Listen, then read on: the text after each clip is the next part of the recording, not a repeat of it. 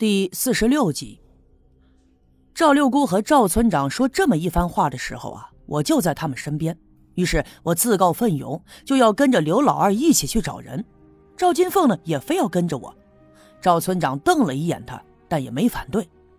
就这样，刘老二喊来了两三个小分队员，让他们回去带上几把枪。我们一行五六个人出门，一直朝西南的方向走，一边走一边四外的张望。而且还呼唤着包画匠的名字，穿过了一片稀疏的杨树林，跨过那条小河，那前面就是一片荒地。现在是春天，草都已经绿了，虽然草有过膝盖高，但一眼望去可以一直看到南面的山脚。不过呢，话又说回来，包画匠年纪已经大了，失踪的前一天也已经变得疯癫。所以啊，不排除他趴在草丛里的可能。于是我们一行五六个人，一边呼喊着他的名字，一边试探着就往南面走。然后呢，还拨开地下的荒草，仔细的搜寻。就这样一直往前走，走了好一阵子，也没有发现包画匠的影子。这一下，大家伙的心里都十分的着急。老郑伸手拉了拉刘老二的胳膊，就指着前面的山沟对刘老二说。二哥，我看咱别太往前走了。你看，你看，这都到哪儿了？这刘老二抬头往前面看，这前面是一条山沟，入口处十分的狭窄，长着一棵大柳树，树干很粗，看起来年头已经不少了。可是啊，说来也奇怪呀，这棵柳树从中间分开，东面的一半枝繁叶茂，柳条低垂的，就长出了嫩绿的叶子来。可是啊，西面的那一半却干枯，叶子早已掉光，就只剩下光秃秃的枝丫。哎呀，可不是嘛！这这都到了柳树沟了，这！跟在他身后的几个小分队员惊呼，并且不由自主的往后退了两步。刘老二看着眼前，皱了皱眉头，对老郑说：“咱们离开这儿，往两边的山坡上去看看。这柳树沟啊，可千万不能进。”我抬头往前面看了看，那棵大柳树啊，长得的确稀奇。可是这棵大柳树的后面不就是一个山沟吗？为什么他们说这儿不能进呢？我刚想迈步往那个山沟里走，赵金凤一下子拉住了我的胳膊。我转过头看他，他冲我摇了摇头，脸色还十分的紧张。看到他紧张的样子。我一下子想起前阵子赵六姑给我讲的那个传说。据说呀，当年土匪来了的时候，那个黄老爷就把自己的粮食平均的分了，让村里的人都带在身上，就躲进了这个柳树沟里。后来呢，土匪进了村了，不知道是谁走漏了风声，这些土匪直接就上了小阴坡，找到了黄老爷的藏身之处。黄老爷一家呀，就惨死在那场大火里面。村里头上了年纪的人都听说过啊。后来这黄老爷的魂魄呀，回村来报复。据说他的灵魂就藏在这个柳树沟里。赵六姑给我讲的时候，我只是对当年黄老爷的那段悲惨的故事十分好奇，所以并没有注意到这柳树沟的传说。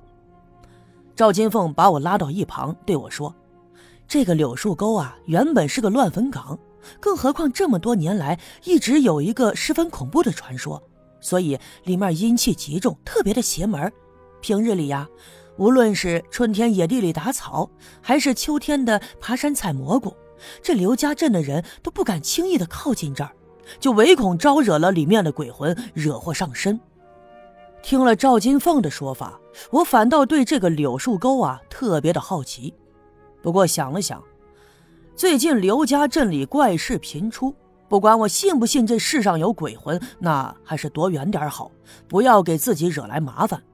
更何况这柳树沟在人们的传说中如此的邪门，那我相信包画匠他也不会靠近这里。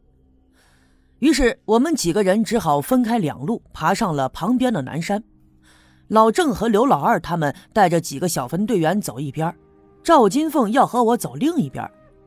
刘老二原本打算呢，要安排一个小分队员陪着我们啊，以保护我们的安全。可是啊，他上下打量了我们一番，我猜得出来，他心里头明白，这我和赵金凤之间的关系不一般。如果说硬派去一个人跟着，恐怕嘛有些尴尬。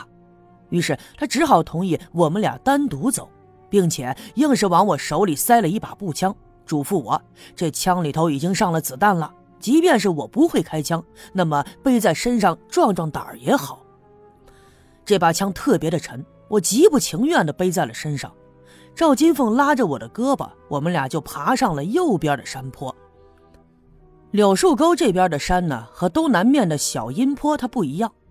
小阴坡从山脚下一直到半山腰上，都长了一些荒草，还有荆棘，这其中还有不少裸露的山石，看上去啊，会显得是有些荒凉。但是呢，就在半山腰以上到山顶的位置，这才长了一片树林。而右边的山坡呀，却不一样了。